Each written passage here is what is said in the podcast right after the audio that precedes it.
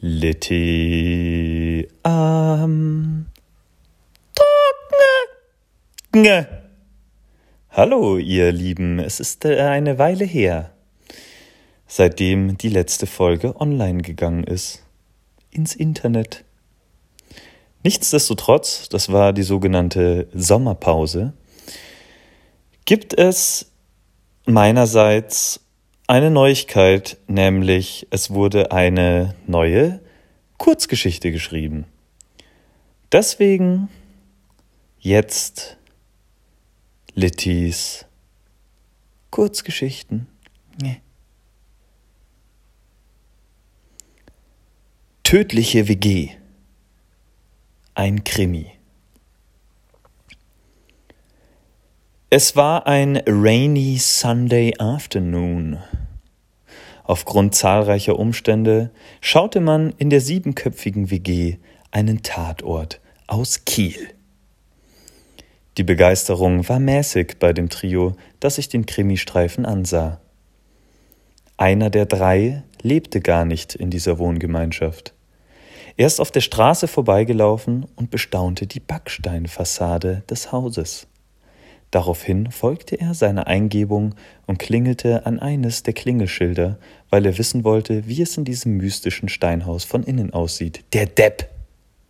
Natürlich machte keiner auf, weil wenn man ja auf die, weil man ja auf die Klingel und nicht auf das Klingelschild drücken muss. Nee.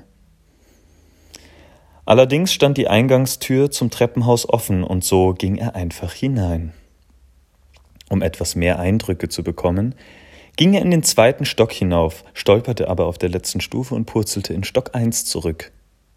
Scheiße, stellte der Mann fest und rief es laut aus. Er landete mit seiner Stirn genau in einem nicht beseitigten Hundehaufen vor der Haustüre von den Mösingers, wie er auf dem Türschild lesen konnte. Ohne sie richtig zu kennen, hatte er schon einen Grant auf die Leute, die hinter dieser Tür wohnten. Also ging er wieder hinauf in Stock 2.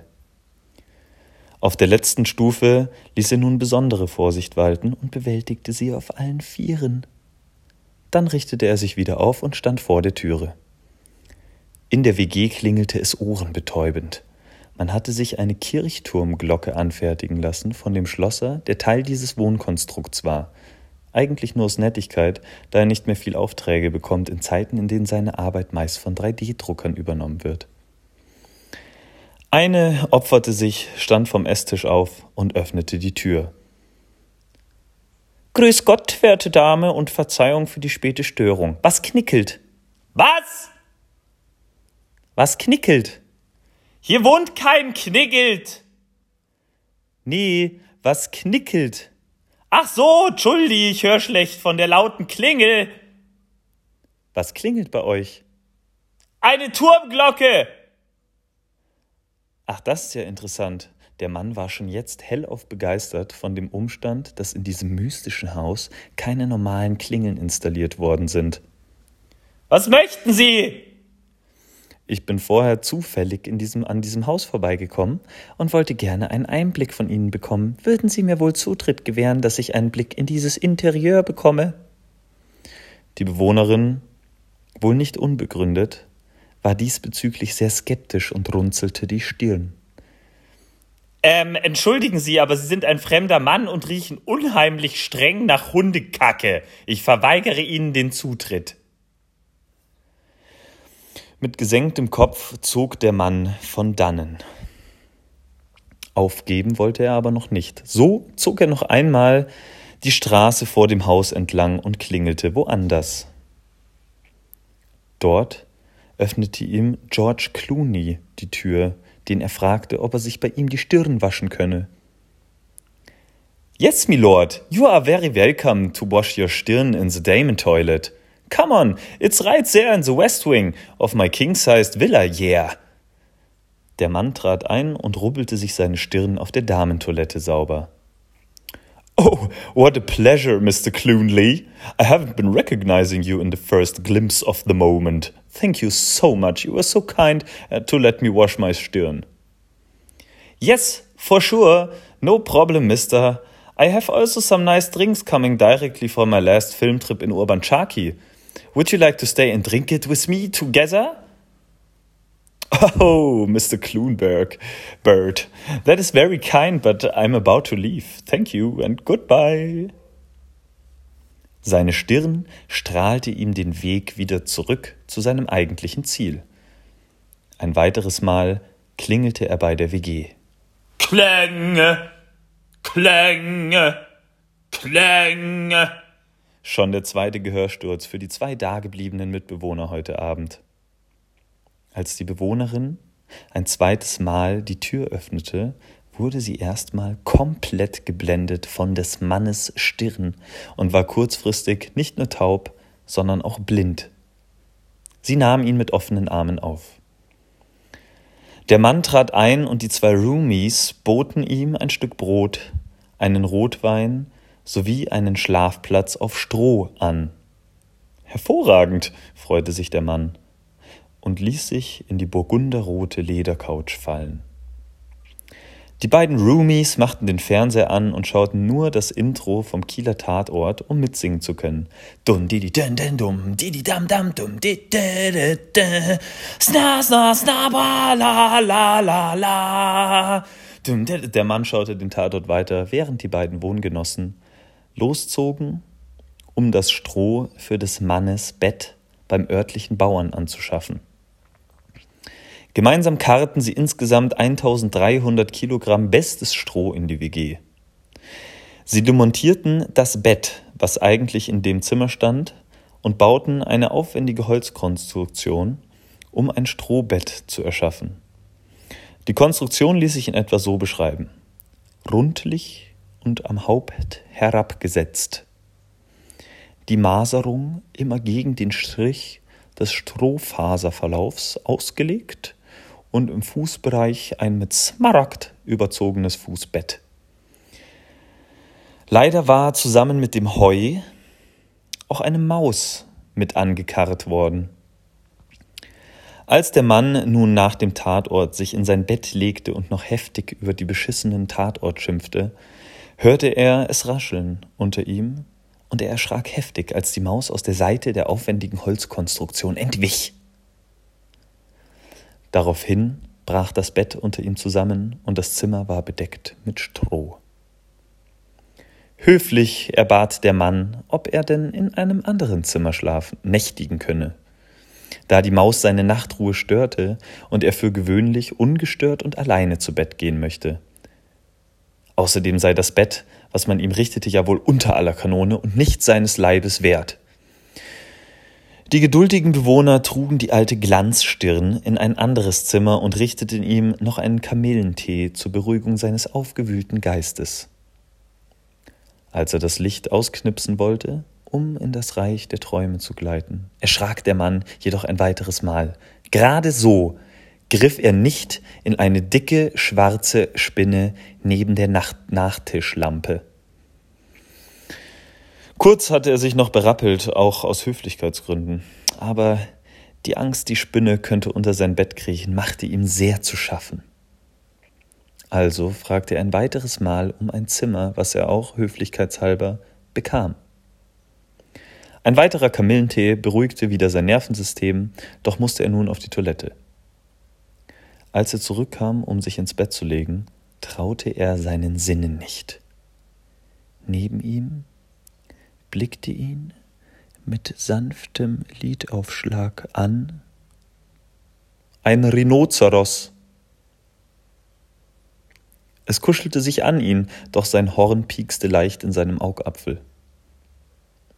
Deswegen fühlte er sich wieder unwohl und konnte nach wie vor nicht einschlafen. Nun war es aber schon fast ein Frevel, ein weiteres Mal nach einem neuen Zimmer zu fragen.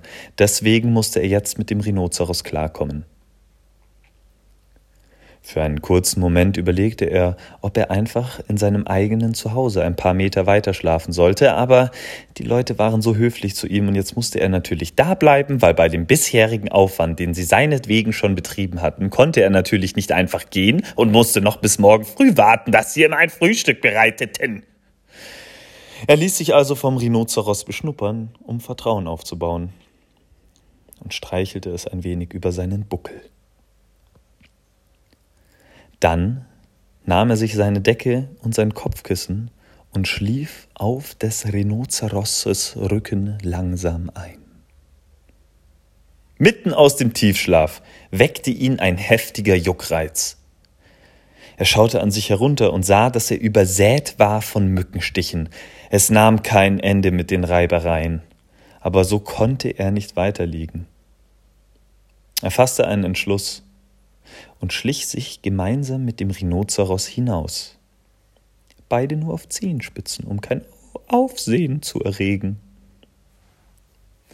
Auf der Straße vor dem Haus schwang er sich elegant auf den borstigen Rücken des beleibten Tieres hinauf und gab ihm die Sporen. Sie ritten in den Mondenschein hinein, so schnell, dass es jegliche Mücken vom Leibe fegte. Wieder zurückgekommen waren alle Mitbewohner wach. Mit dabei stand ein Polizist, die Arme in die Hüften gestemmt. Sie waren empört über die Frage des Mannes, was denn hier los sei. Man beschuldigte ihn, ein Rhinoceros illegal nach Österreich eingeführt zu haben und dann auch noch schamlos in eine WG untergebracht zu haben und dass nach so viel Höflichkeit, die ihm entgegengebracht worden war, nach so viel Höflichkeit, die ihm entgegengebracht worden war, schamlos. Der Nachtschwärmer wusste nicht, was er sagen sollte. Er war völlig von der Rolle. Die Polizei legte ihm die Handschellen an, bis sein neu gewonnener Freund Reno das Wort erhob. Mein lieber Herr Gesangsverein. Mitbewohner 1 fiel fast vom Stuhl. Plops. Es ist mir höchst unangenehm, aber ich streunte hier durch die Straßen und wollte einen Ort zum Schlafen finden. Ich legte mich im Bauernhof zu Schlafe, als es plötzlich mitten in der Nacht ungemütlich und etwas kalt wurde. Als ich aufwachte, legte, lag ich auf einmal hier. Ich dachte mir nicht viel und wollte weiter schlafen, doch eine Maus ließ mich etwas unruhig werden. Ich wechselte deswegen in ein anderes Zimmer von euch. Mitbewohner 2 riss die Augen auf. Ach, deswegen war das Heu so schwer. Ich dachte, es wäre eine spezielle Heuart gewesen, die sich besonders zum Schlafen eignete. Nein, nein, entgegnete das Rhinoceros. Ich war das, den du vom Bauernhof mit Samt, Heu und Maus geschleppt hast. Lasst euch gesagt sein, dass ich es als sehr frevelhaft und unaufmerksam von euch empfinde, mich ungefragt mitzunehmen. Das Rhinoceros redete sich in Rage und wurde fuchsteufelswild. Es rannte durch die Wohnung und spießte allesamt außer dem Polizisten auf seinem Horn auf. Der Polizist verhaftete daraufhin dann das Rhinoceros und wohnt seitdem alleine in der Wohnung. Jedoch wurde er aber nach sieben Jahren tot aufgefunden. Die Todesursache war der Biss einer tödlichen Spinne. Wiederum zehn Jahre später wurde die Spinne verhaftet und fristet nun ein einsames Dasein im Knast der Walachei. Lit! Das war Litti am Talken. Littis Kurzgeschichten. Nee. Es war mir eine Ehre und lasst euch eines gesagt sein. Es wird in Zukunft ein kleines äh, Spezial kommen, nämlich eine Verknüpfung zwischen Litti am Talken ja, und Litti am Auflegen. Falls ihr zweiteres noch nicht gehört habt, ja, selber schuld. Also, seid gespannt. Erzählt gerne von ähm, hier dem Ganzen. Und wie immer, macht's gut, ihr fröhlichen Figürchen. Nice. Bis bald.